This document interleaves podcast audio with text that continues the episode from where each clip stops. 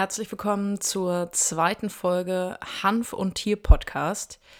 Letzte Folge habe ich ja ein bisschen mich vorgestellt und heute möchte ich dir gerne mal erzählen, wie dieser Podcast die nächsten Wochen und Monate so aussehen wird und was du hier in erster Linie erwarten kannst.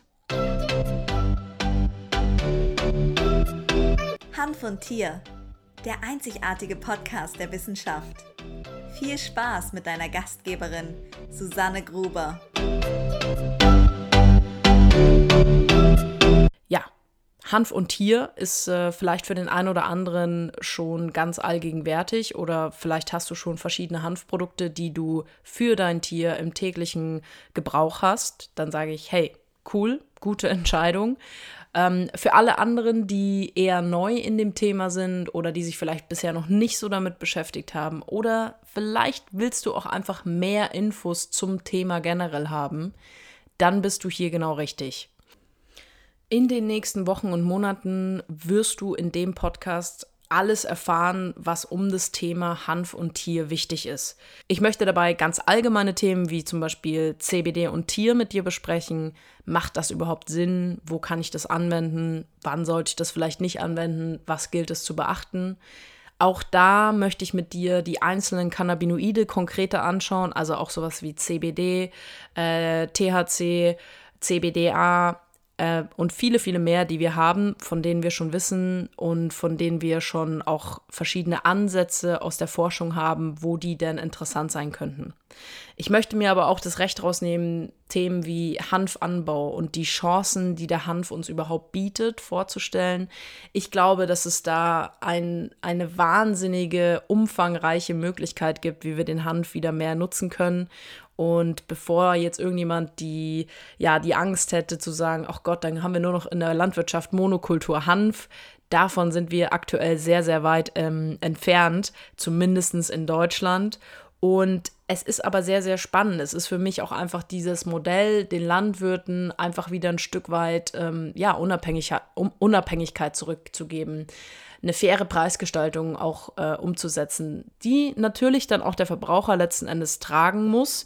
Aber wir wissen ja, wenn wir uns zum Beispiel jetzt anschauen, in der Fleischindustrie, die Leidtragenden sind letzten Endes die Produzenten und es sind am Ende des Tages einfach auch die Tiere, die dort ja äh, in Massen herangezüchtet werden, um möglichst schnell möglichst vielen Leuten ja billig produziertes Fleisch zur Verfügung zu stellen.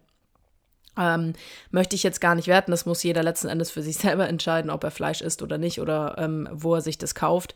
Aber da sehen wir, finde ich, genauso wie zum Beispiel Themen wie, wie Weizen. Das ist heutzutage eigentlich gar nichts mehr wert. Das heißt, der Landwirt, der einen Weizen anbaut, der kriegt eigentlich gar kein richtiges Geld mehr dafür. Und ich denke, da ist der Hanf einfach eine faire Chance, wenn der Produzent und letzten Endes der Vermarkter, also die Firma, die dann den Hanf in den Umlauf bringt, als Lebensmittel, als vielleicht weiterverarbeitetes CBD-Öl oder ähnliches, da eben auch eine gewisse Verantwortung zu haben, zu sagen, ja, wir haben das fair produziert und letzten Endes hat auch derjenige, der für uns das Feld bestellt hat, also der Landwirt, hat auch sein Geld damit verdient.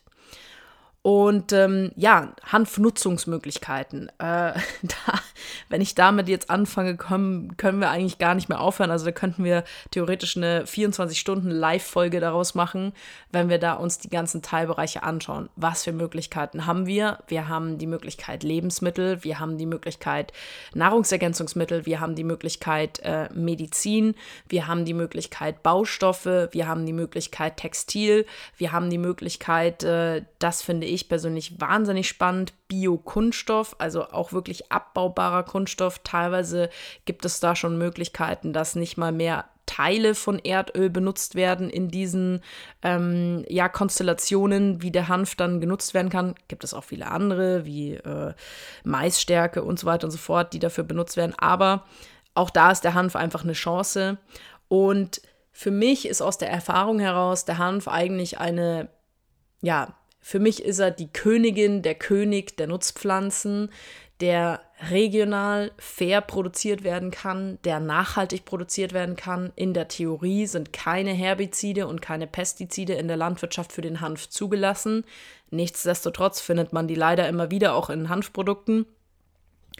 Da gibt es natürlich gerade in jungen Branchen wie der Hanfbranche auch einfach immer wieder ja, den Bedarf, sich weiter zu, zu entwickeln, den Bedarf auch einfach äh, dass der Verbraucher entsprechend über Trends sagt, nee, wir wollen keine billigen Produkte, wir wollen einfach gute Produkte. Und äh, da ist meiner Meinung nach auch die Politik stellenweise noch in, im Handlungsbedarf von ihrem, wir verbieten den Hanf gänzlich, zu wir ignorieren ihn, zu wir schaffen Möglichkeiten, wie er kontrolliert und auch sicher für den Verbraucher abgegeben werden darf. Was habe ich noch für Themenbereiche vor? Äh, ganz klar Studien und rechtliches.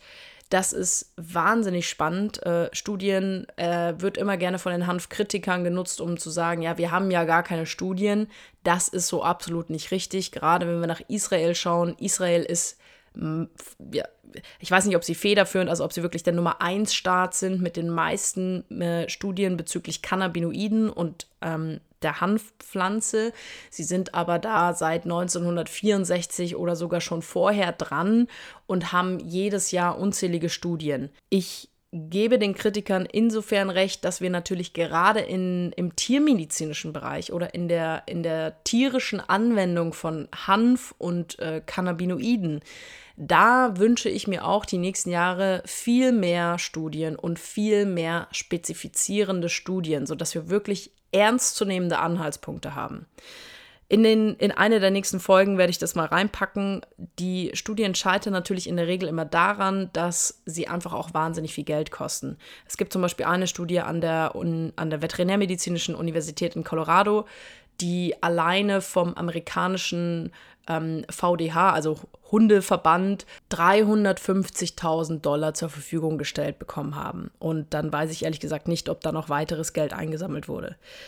Rechtliches haben wir natürlich, wenn wir da gucken, in Europa. Ja, theoretisch sind wir eine Europäische Union, aber in der Praxis sieht es oftmals so aus, dass es eben länderspezifische Möglichkeiten oder eben auch äh, zum Beispiel Richtwerte vom, vom THC gibt für Industriehanf, für Nutzhanf und äh, da gibt es wahnsinnig spannende auch äh, Zulassungsfragen, die zu klären sind. Also wo darf man theoretisch Hanf schon fürs Tier nutzen, wo darf man das nicht machen?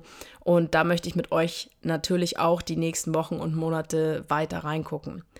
Und zu allerletzt, was für mich immer ein wahnsinnig spannender Punkt ist, ist das Thema Interviews mit anderen Experten. Es gibt einfach Bereiche, zum Beispiel, wenn wir jetzt über das Thema Hanf und Baustoffe sprechen, da habe ich ein gewisses Grundverständnis dafür. Das ist aber nicht meine große Leidenschaft und da habe ich mich noch nie tief eingearbeitet. Aber das Coole ist, es gibt wahnsinnig coole Leute und es gibt großartige Experten, die jeden Tag, den ganzen Tag 24-7 mit Hanf als Baustoff zu tun haben, die wirklich auch Bauprojekte mit Hanf als Baustoff umsetzen und ähm, da ist es natürlich wahnsinnig einfach, von deren Expertenwissen zu profitieren und sie einfach hier in den Podcast einzuladen und zu sagen, hey, ähm, erzähl uns doch mal zu dem Thema was. Oder wirklich auch spezifisch zum Thema Tierernährung habe ich die letzten Jahre einfach ganz, ganz großartige Kollegen kennengelernt, die wirklich ein Kollege, den ich glaube ich, Ende 2018 auf einer Messe kennengelernt habe,